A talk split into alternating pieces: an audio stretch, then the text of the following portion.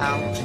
Get rid of that frown that's been dragging you down and get up in the air. Just pretend that you can fly. You'll never know if you can till you try.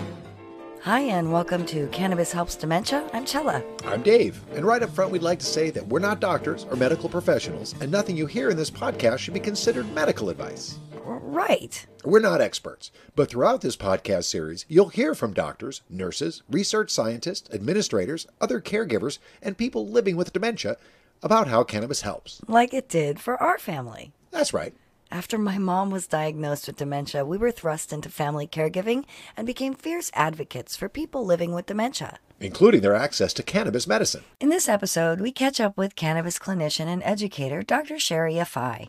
Sherry Yafai, MD, is a cannabis and board certified emergency medicine physician at Providence St. John Medical Center since 2009. In 2017, after adult use cannabis laws had passed in California, Dr. Yafai opened her private cannabis clinic, the ReLeaf Institute, where she sees patients referred by physicians for cannabis education and treatment.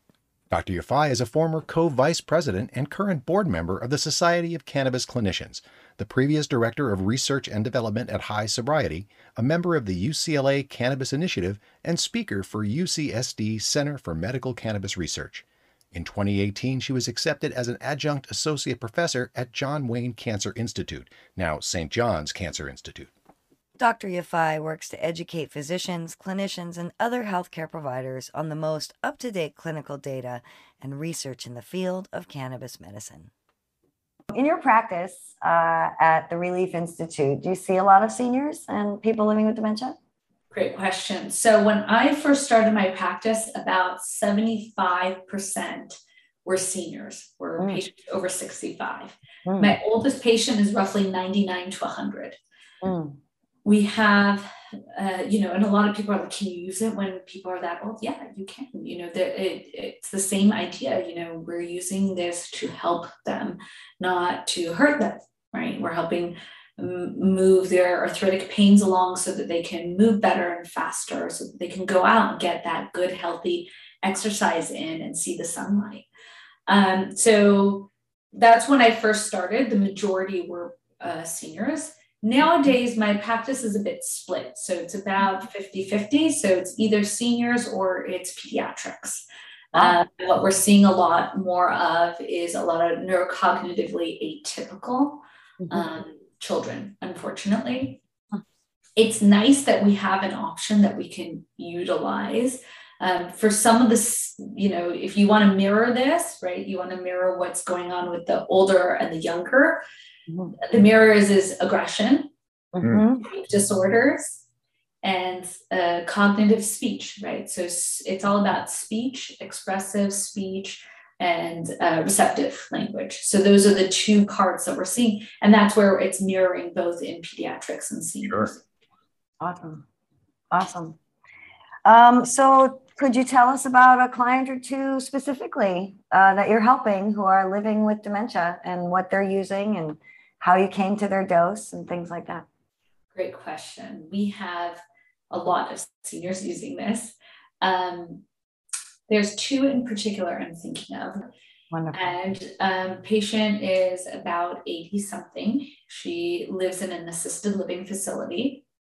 She moved to Los Angeles from um, mid, mid the mid United States area and a bit of that upheaval and part of it was because she was starting to go through some of the dementia and more aggressive dementia symptoms and couldn't mm-hmm. be alone in her own home anymore mm-hmm. so when she moved to, to, los angeles some of that upheaval created some problems yeah. um, her daughter had also recently died oh, and that created a lot of ptsd for her yeah. and whenever she'd kind of recall it she would start getting sad and tearful and angry and she would become a bit combative um, and it was really difficult for her other daughter to watch mm-hmm. and so what we and she was having some insomnia as well and wasn't getting along with caretakers mm-hmm. these are the common kind of uh, points that we see across the board And what we did was we started with a CBD dose during the daytime.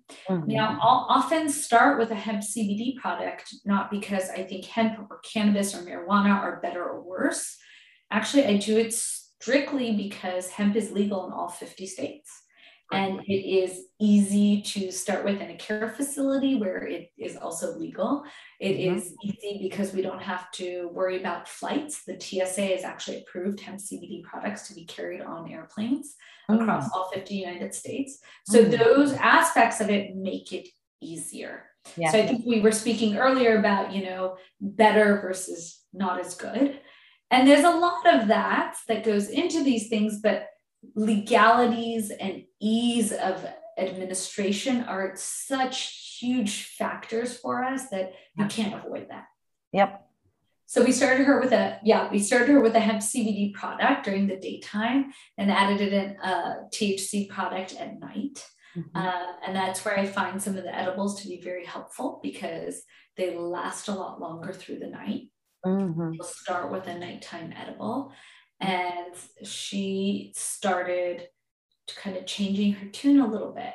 And what we did was we started slowly adding in some THC during the day as well. Mm-hmm. So I believe ultimately she's on a four to one product. So it's a mixture of CBD and THC during the day mm-hmm. and a THC product or a THC dominant product at night.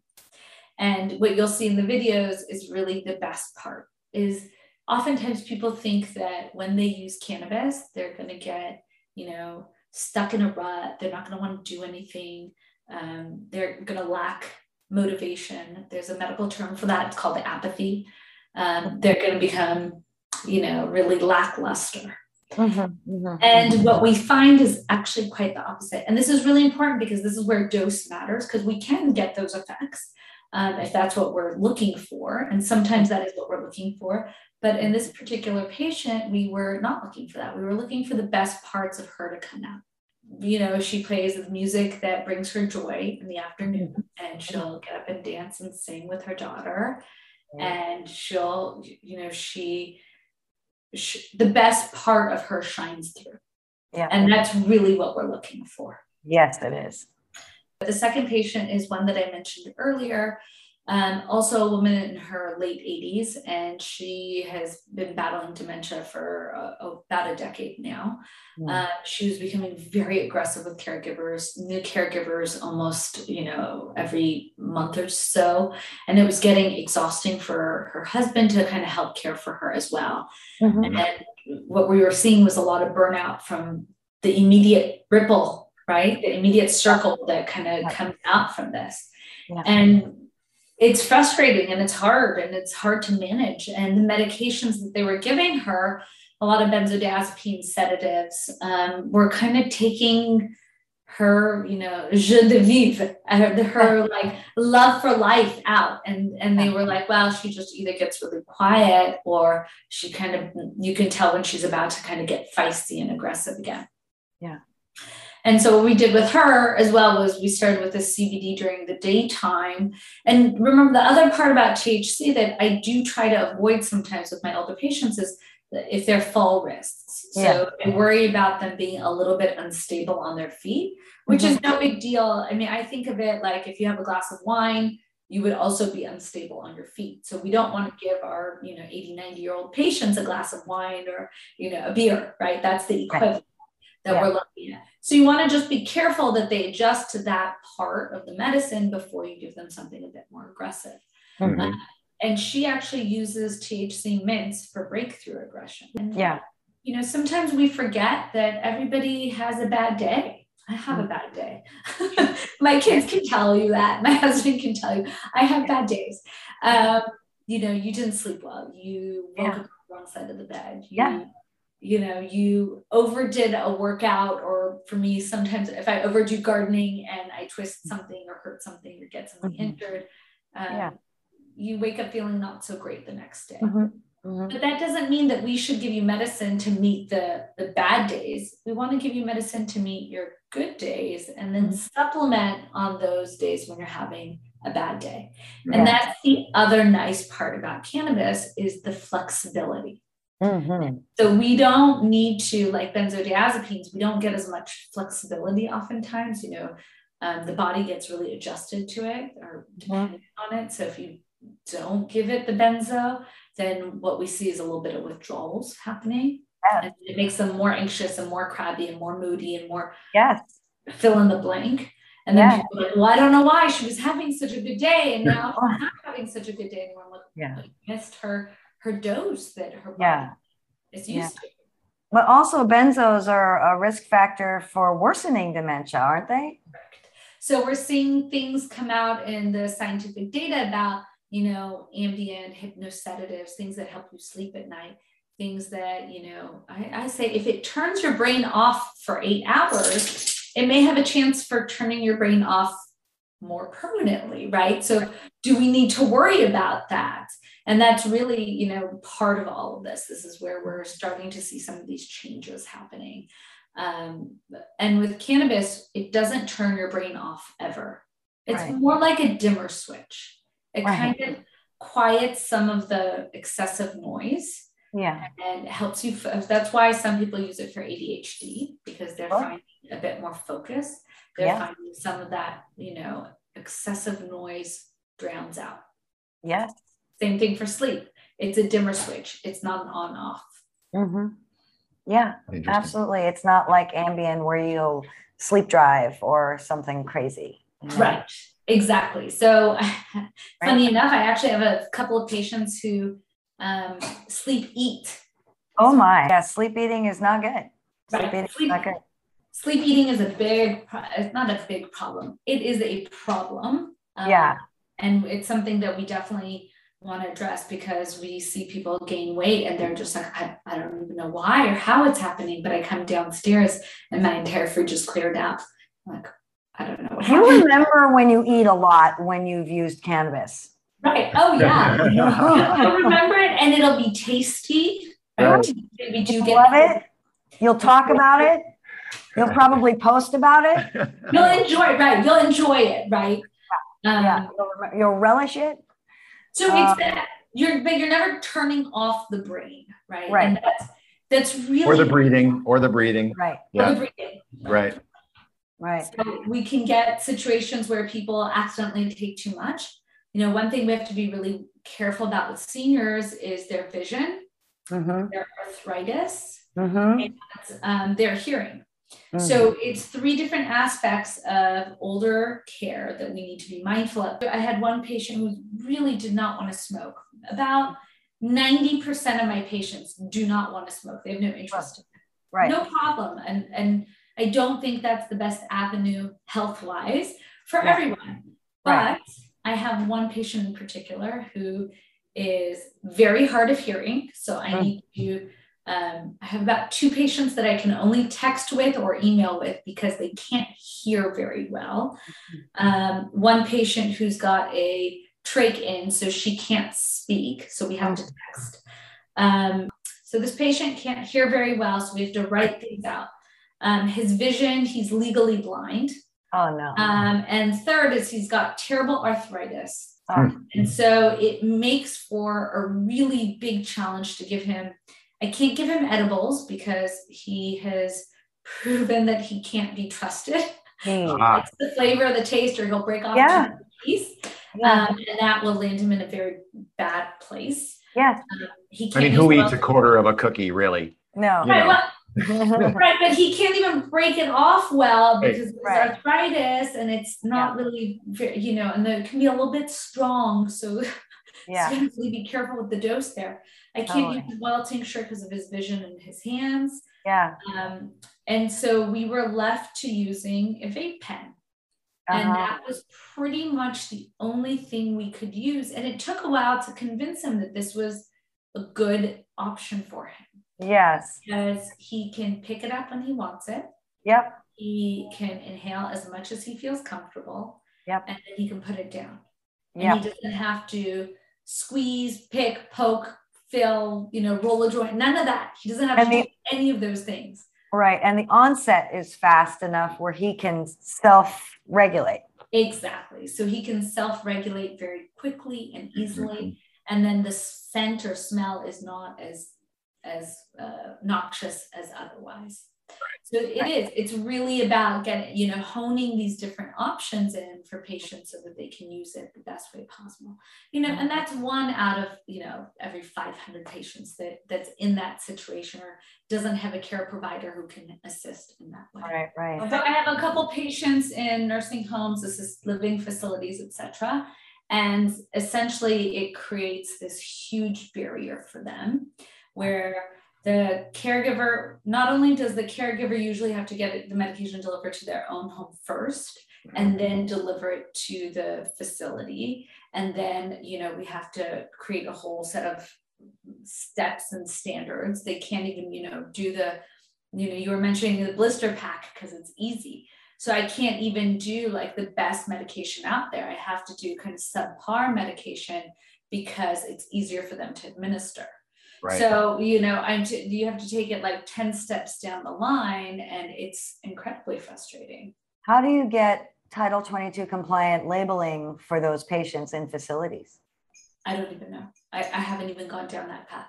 So most places have just been either they are yes or no, and they, they will either accept it with physician's discussion, recommendation, etc., or they are a no, we won't even go down this route. And then oftentimes we'll also go through the state. So we'll get the MMIC card through the state and go through all those governmental steps so that we can provide as many you know levels of protection as possible. But um, no, I mean the, the nice part is is that the patients who do well with this, I mean, as you all know, that you know some people it's not their medicine, and a lot of people it is. And for those who do well with it, you're cutting back on extra set of hands for nursing because they need, you know, more help at night. They're sundowning, they're sleeping poorly, they're getting up five times at night. And so somebody has to sit at their bedside and they have to have 24 hour care and monitoring. We take all of those extra expenses exhaustion from caregiving providers and you know all those other steps and finances right so the finances that go into all of that mm-hmm. we take all of those out and so you give them this extra benefit that doesn't exist with all other medications i don't know if you guys remember this there was um, an article about a year or two ago. God, everything changes with pandemic timeline, right? So I can't remember when anything was anymore. The year that wasn't. Right, the year that wasn't. There was an article about nursing homes misusing Benadryl. Mm. They were giving Benadryl without a prescription because they were trying to sedate, you know, agitated. Sure. Really? dementia patients or just agitated patients because yeah. they didn't want to have to deal with them at night, right? So they just so they were Benadryl. using they were using Benadryl off label to keep them Calm. subdued. Exactly, and sedated.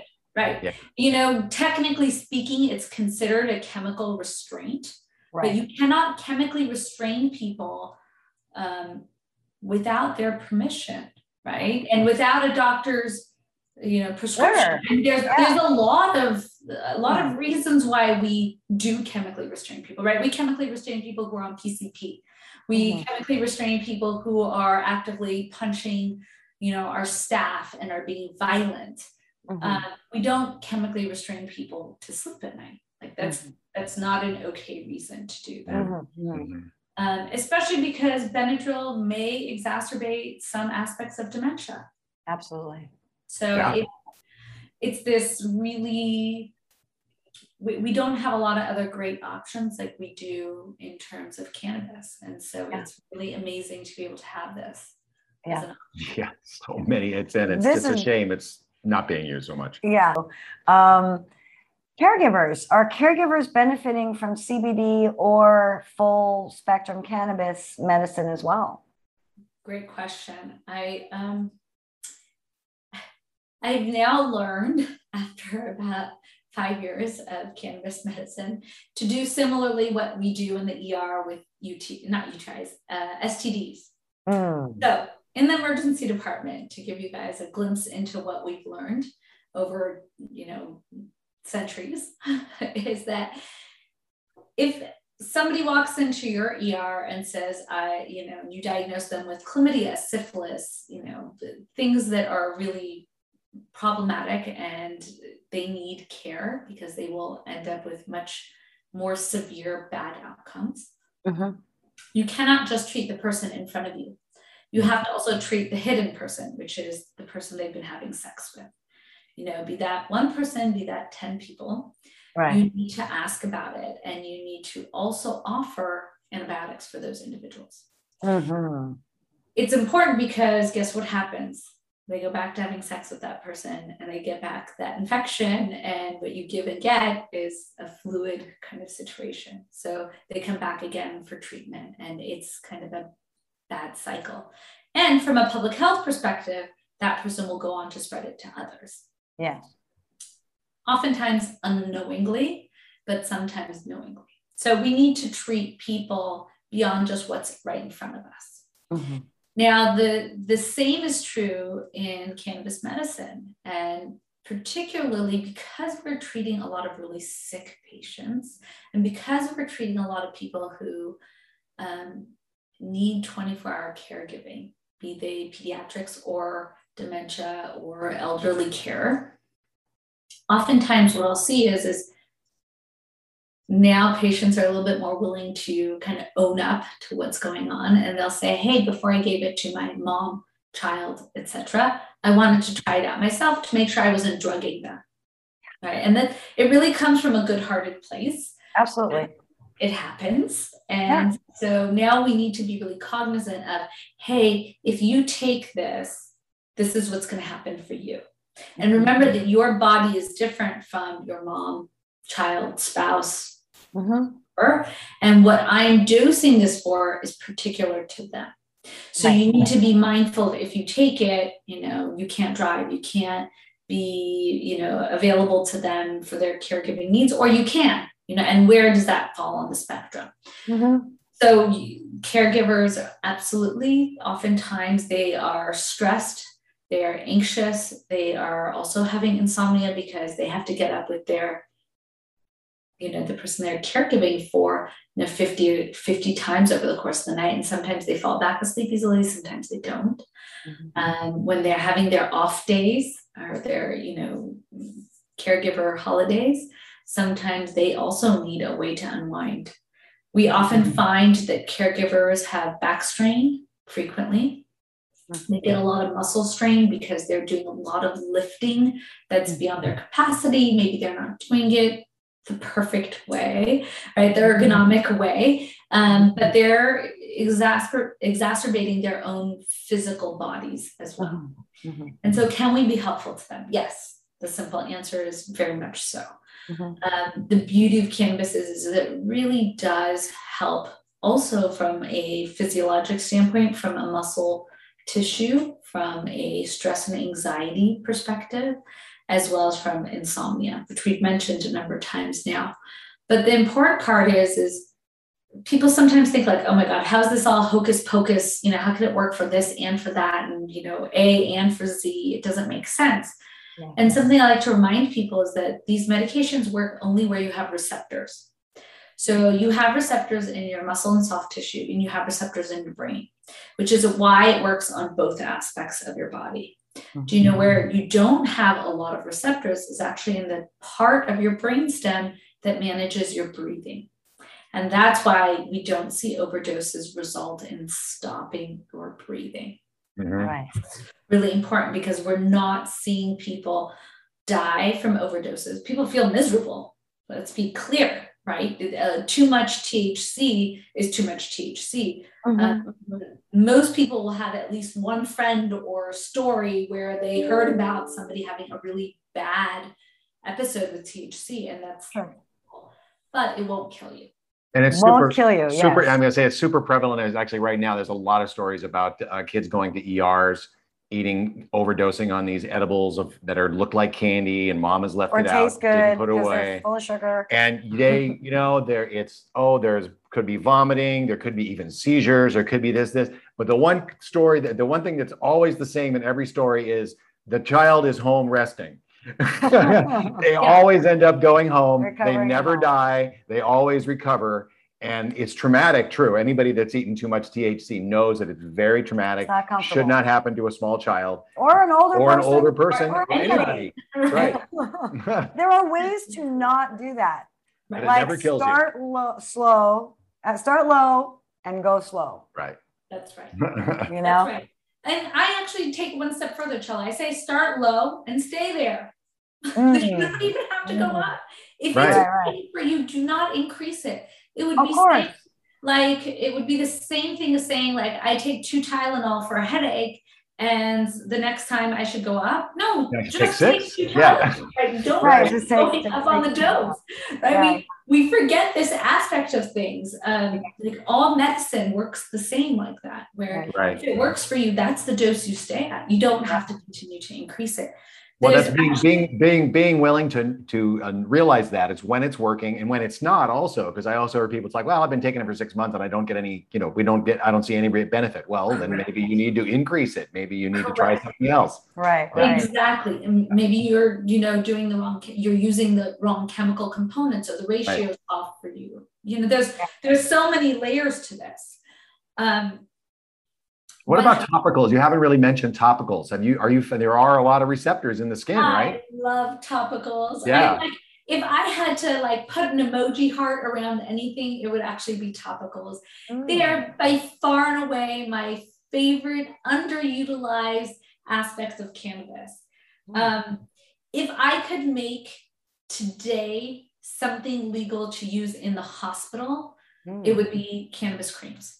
Mm. And hmm. there's one reason and one reason alone. Mm. They are hugely effective when they are effective, and they have almost, almost zero downside.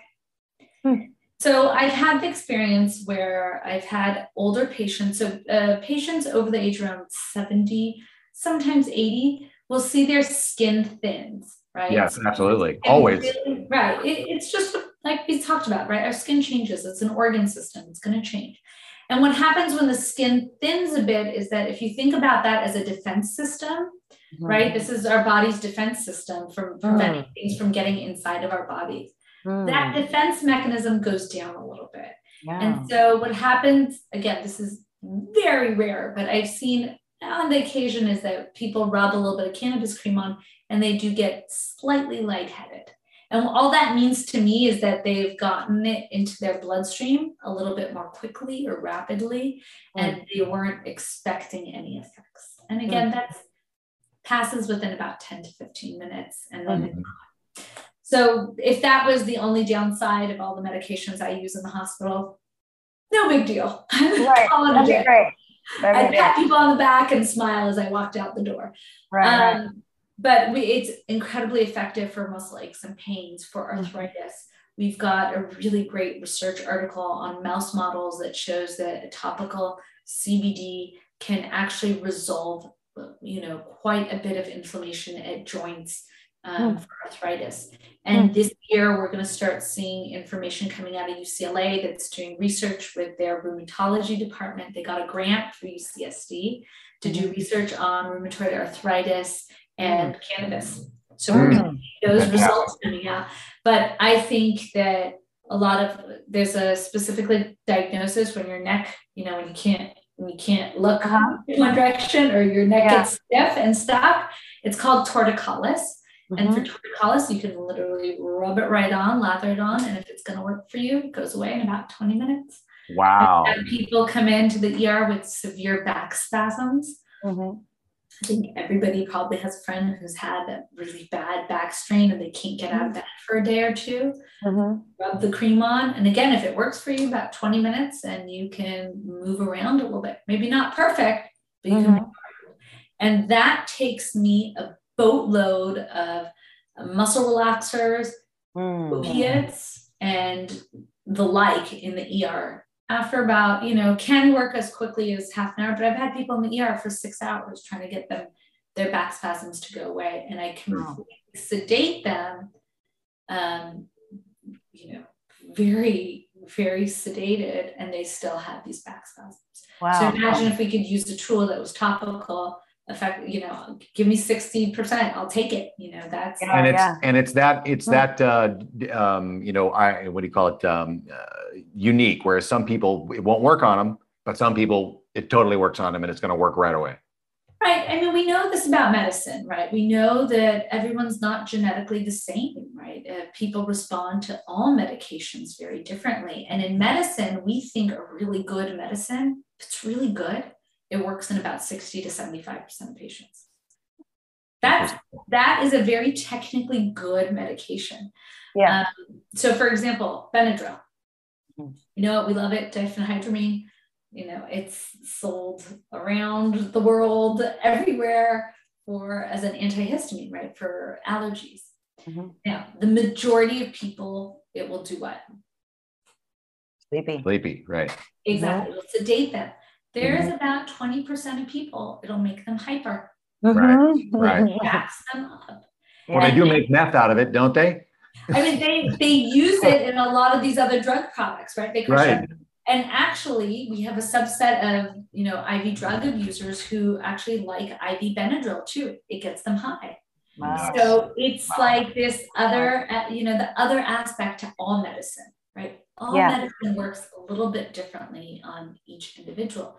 And Yeah. Again, good medicine is medicine that works 60 to 75% of the time, not 100%.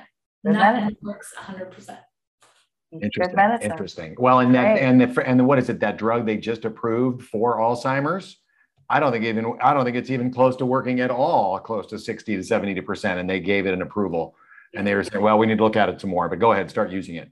I would love it if they would give cannabis some approval, since that has been tested in the population for millennia, hasn't killed anybody. Yeah, it's interesting that the FDA said, ah, yeah, let's go for that one. But cannabis, no, no, we still need to study that a little this bit more. brand new technology is totally awesome. and It's not going to hurt you forever. It's going to be great. But cannabis, we still need more studies. Yeah. Right. But remember, the, one of the big reasons behind that is because cannabis, like we've already talked about, for like, let's go 75%, we're going to be a little conservative here. People are using really for fun, right? And that's that's the caveat. And the point is, and with almost everything in pregnancy, and I'm not saying that I agree here. I think we get overly conservative with our pregnant patients to the point that we're causing peripartum depression, stress, anxiety. You know, oh my God, did I eat a bagel and lox? Is my baby going to survive this? Your Yeah, baby's- yeah. Well, they don't test drug they don't test drugs on pregnant women, which is probably the right thing to do. and except they are testing the vaccine on pregnant women. So you know. Well, I'll tell you why. It's because we've seen now women coming down with COVID during their pregnancies and the baby dies, is stillborn in induced labor, and mom is still on a ventilator. So Right. we're in a situation where it's death versus not death. Whereas with cannabis, it's not so severe or black and white. Which again is why, and, and again, I'm, I don't agree or disagree on that front, but it's just, you know, the, the severity is really very different. Um, and that's really where we need to be. And is it- mindful. but, but it's not different for people living with dementia. Correct. People living with dementia have a real need to access cannabis medicine, and they're being ignored. They're being ignored. And also, yes, maybe 75% of the population who is using cannabis right now, admittedly, are using it for fun and they think it's not for medicine at all, but they know they feel better when they're using this product. So maybe, Right. You know, I And wh- think when is once- euphoria and why is euphoria not a meta- medicinal uh, Aspect. aspect? A A good- hundred percent. Hundred But- percent. And it comes from uh, the background of the United States, which is a very, I think, a very religious background, whether or not we want Yeah. to admit it, right? That you you are, and in that religious background was you're not allowed to have fun. Fun is not okay, right? And that that you know we even see this in like Puritans. cultures, right? Japanese culture, it's it's very, you know, everything is held below the surface and you have to Right. come back. And that's why we see these valves, these pressure valves of alcoholism and Mm. spikes of abuse, right? Because I Mhm. can't keep it under the surface all the time. And Mhm. that's how my release valve is, right? And so what you're talking about is, you know, th- this balance, and it goes back to the peripartum stage, this balance that we're missing in our culture in general. Like, you can have a glass of wine and be pregnant. It- it- you didn't hear it from me or recommended for me. For other countries, they do allow women to drink while they're pregnant. It's Mhm. again, and it's because of the the amounts, right? Degrees of moderation. And that's something that we don't do very well here in the United Mhm. States. We don't do degrees of, of help, degrees of illness, degrees Food. of right. Overconsume constantly. It's just on every level. Yeah. We exactly on every level we overconsume. Mm-hmm. You know, the internet, Netflix is binge watching, binge eating at McDonald's. Uh-huh. You know, everything in America could be related back to binging. Right? Yeah. And totally. consumerism and consuming because we're a capitalist culture. It's all related to that. Yeah. Right. This is like where the conversation is changing, right? Mm-hmm. Can we, alcohol's not evil, but it's not very good for you right? 90, 92,000 deaths a year in the United States. Oh yeah, no, don't get that's alcoholism. That's a very that's, that's related. To, that's related to alcohol, not just alcoholism. Right. So it's this moderation issue, right? Mm-hmm, like, mm-hmm. could you unwind with half a glass of wine once a week? Sure, go for it. I don't. I'm not going to tell you that's the bad way of doing something. Could you unwind with a joint once a week? Yes. But which one is which one is stigmatized and which one is applauded? You know, there's somebody mentioned Stephen Colbert had a drink every night during COVID, uh, proudly sucking down his martinis every night, but everybody freaked out when Conan smoked a joint on his last show. And uh, that's uh, exactly right.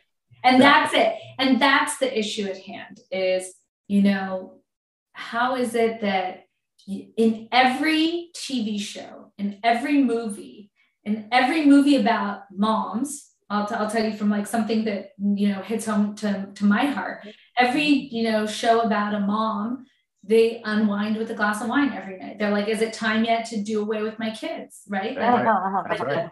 the way to unwind from being with your kids or your family or the pressures of life. Every wouldn't cbd be better? Right it would it would. and it's not intoxicating. and exactly. And so that's where it becomes the discussion. Like, how can we do this better?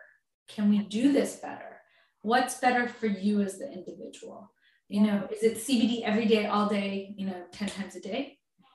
Balance, right? Balance. So well, there is a level of intoxication that's wanted, I think. Right. You know, well, of course, you yeah. don't drink wine for the taste. I'm yeah. sorry. or beer. Or beer. That's yeah. the whole point is can we do this better? Right. Yeah. Whether it's you need to unwind because we're stressed out. Is it the pandemic?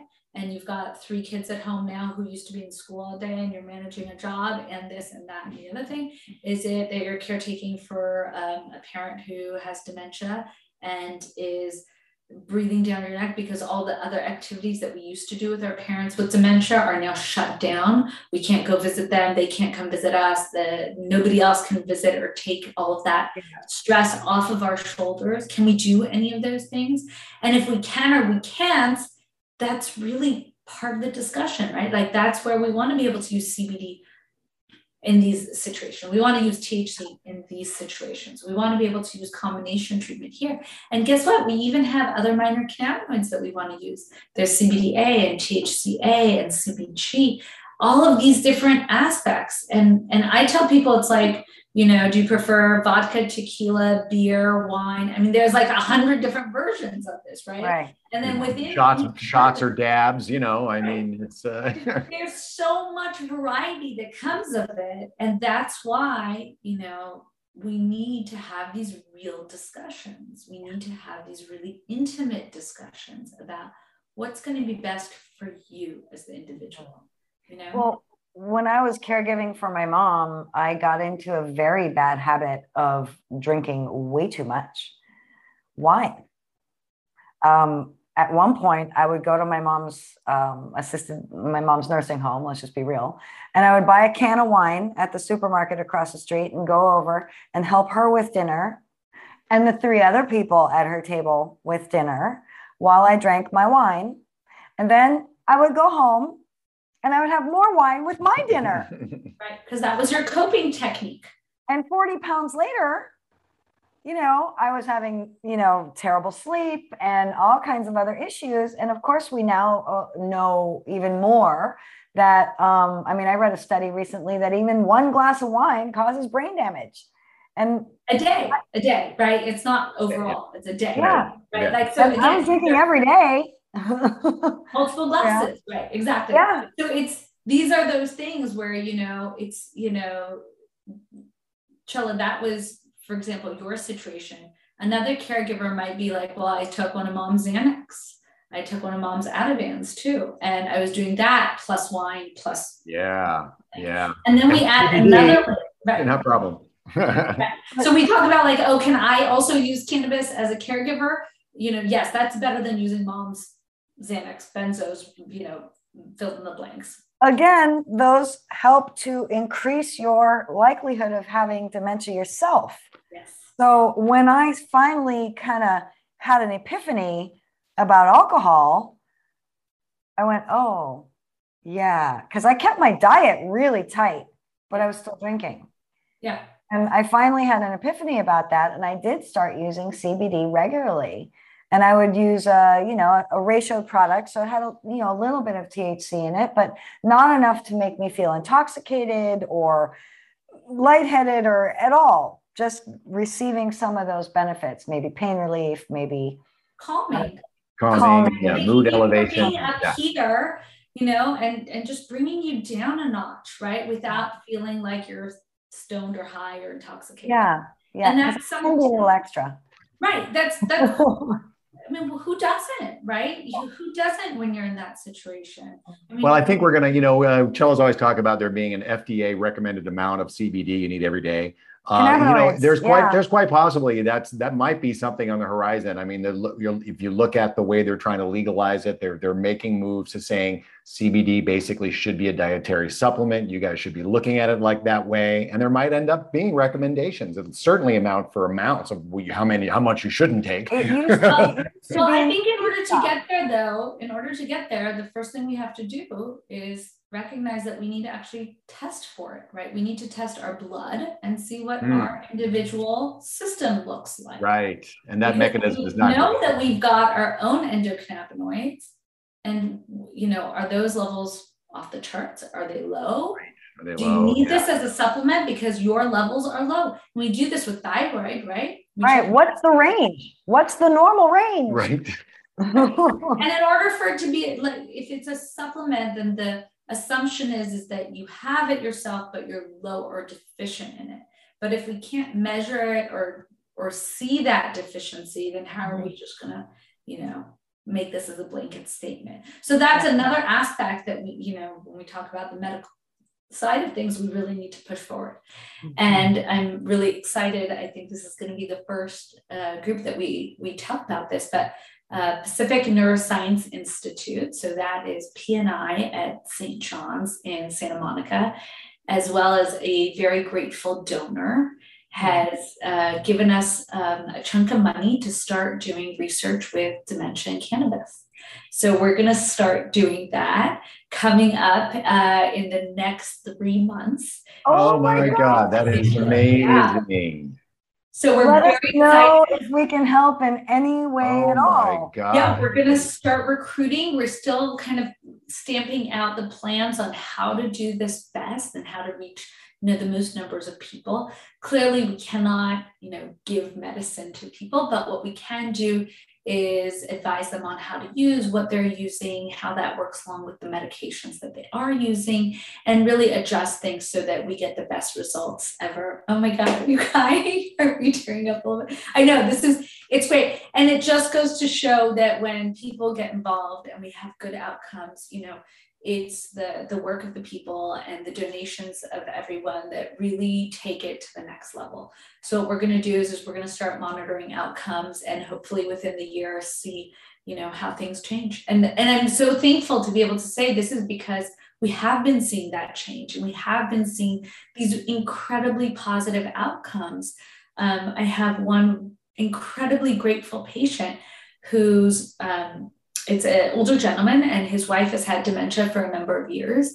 And they've spent tens of thousands of dollars on procedures and medicine and you know ultrasound based procedures and really you know what we think of as alternative type medicine. And nothing has worked. And we got her on a cbd thc combination medication. And she has more good days than bad she sleeps better. She doesn't get into fights with caregivers. Mm-hmm. She is more cognizant on more days about who's around her.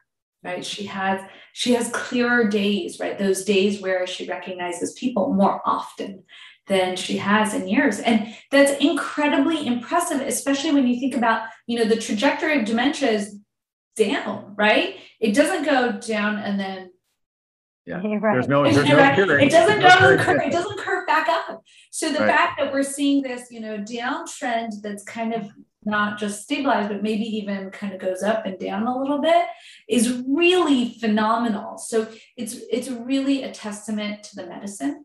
We're seeing research studies coming out of Germany um, talking about how uh, THC specifically given to dementia-induced uh, mice delay that onset of dementia. And not just delay but they do better for the longer period of time.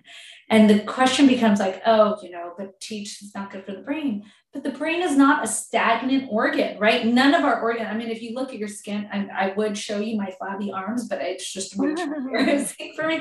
But your skin changes right? I mean that's the easiest mm-hmm. most visible thing that we can tell on everyone right? Our skin when your baby's lovely and bouncy and plump. Mm-hmm. and you know you get older and you get hair changes and you know sun changes and you get uh, plasticity changes right? You get all of these changes that become very visible. And then you get a little bit older and then you see you know dryness settle and you see sun damage settle and you see um, you know wrinkles settling and those are the different changes. So would you say that a cream product that we use on a, let's say, 75 year old should act the same as a cream product that we use on an infant? No, absolutely not. Nobody would say that, right? Like you wouldn't use acne medicine on a on an infant Mm-hmm. And maybe THC and CBD are going to be the same thing, right? Maybe mm-hmm. this isn't good for for a developing brain, neurocognitively normal. Let's let's put a caveat in there. A mm-hmm. neurocognitively normal brain, but right. maybe at the other end of life, right, where the brain has changed, it's got some damage from alcohol, nicotine, life, trauma, PTSD, mm-hmm. emotional stressors, right? That food, right? Whatever, whatever we've done to our bodies at the age of 80 plus, yeah. let's say, even maybe a little earlier, it mm-hmm. takes a toll on our brains. We know mm-hmm. that, right? This isn't like new things I'm talking about. But maybe at that point, this THC CBD combination is going to come in and help be a little bit of the cleanup crew. Mm-hmm. Yeah. Right? Where it's like cleaning up some of that mess that we, yeah. we've kind of left behind in our brain and allowing for those neurons to kind of fire a little bit more normally. Mm-hmm. So that's really, you know, where we're seeing these different aspects of cannabis use in life. Um, so, you know, whether it's behavioral, so aggressive behavior that we see with a lot of older adults going through dementia and Alzheimer's, um, whether it's sleep disorders, insomnia, frequent wake ups, you know, they're not as active during the day, they get up a little bit more frequently at night, and then that's the vicious cycle that continues. And we know, by the way, that sleep is incredibly helpful for prevention of dementia. So that's one thing we know, right? Very clear. So if we can get people to sleep better, um, then maybe we can help kind of delay a little bit more of that onset. And then there's the other aspect. Could this even be helpful, right? Just for the, the actual disease state itself. And that's really, I think, where we're going to start looking in with PNI, Pacific Neuroscience Institute, myself, um, Dr. Sherry Yafai at the ReLeaf Institute. We're going to be looking in and working together. Um, the goal is about, you know, five to 10 patients in a clinical arena to do mm-hmm. these kind of group discussions and see where we're shining and where things aren't working. So where we can make this work better. Amazing. Super exciting. Amazing. I'm very, very excited about that progress. Me and I, of course, I hope to be in greater contact with you as you go through it. Absolutely. Very exciting. Well, Perfect. Dr. Sherry, thank you so much. My this has been awesome. Great, great. great conversation, actually, it's on a lot of topics. It was great, great. chatting. Yeah. Thank you. Guys. Thank you, Dr. Sherry. Have Stay a great safe. day. You too. Okay, bye. Thanks for joining us for Cannabis Helps Dementia. Be sure to download, rate, and review us on your favorite podcasting network. And please share this podcast with anyone you know in relationship with dementia. Do you want to tell your story of how cannabis helps dementia? Drop us a note at coachchella.com or connect with us on the socials. Check out the Society of Cannabis Clinicians website to find real medical professionals familiar with cannabis medicine in your area. And don't forget, download, like, and share what you learned. Cannabis helps dementia. Why don't you get wise? Get up and get out. Get rid of that frown that's been dragging you down and get up in the air. Just pretend that you can fly. Never know if you can till you try.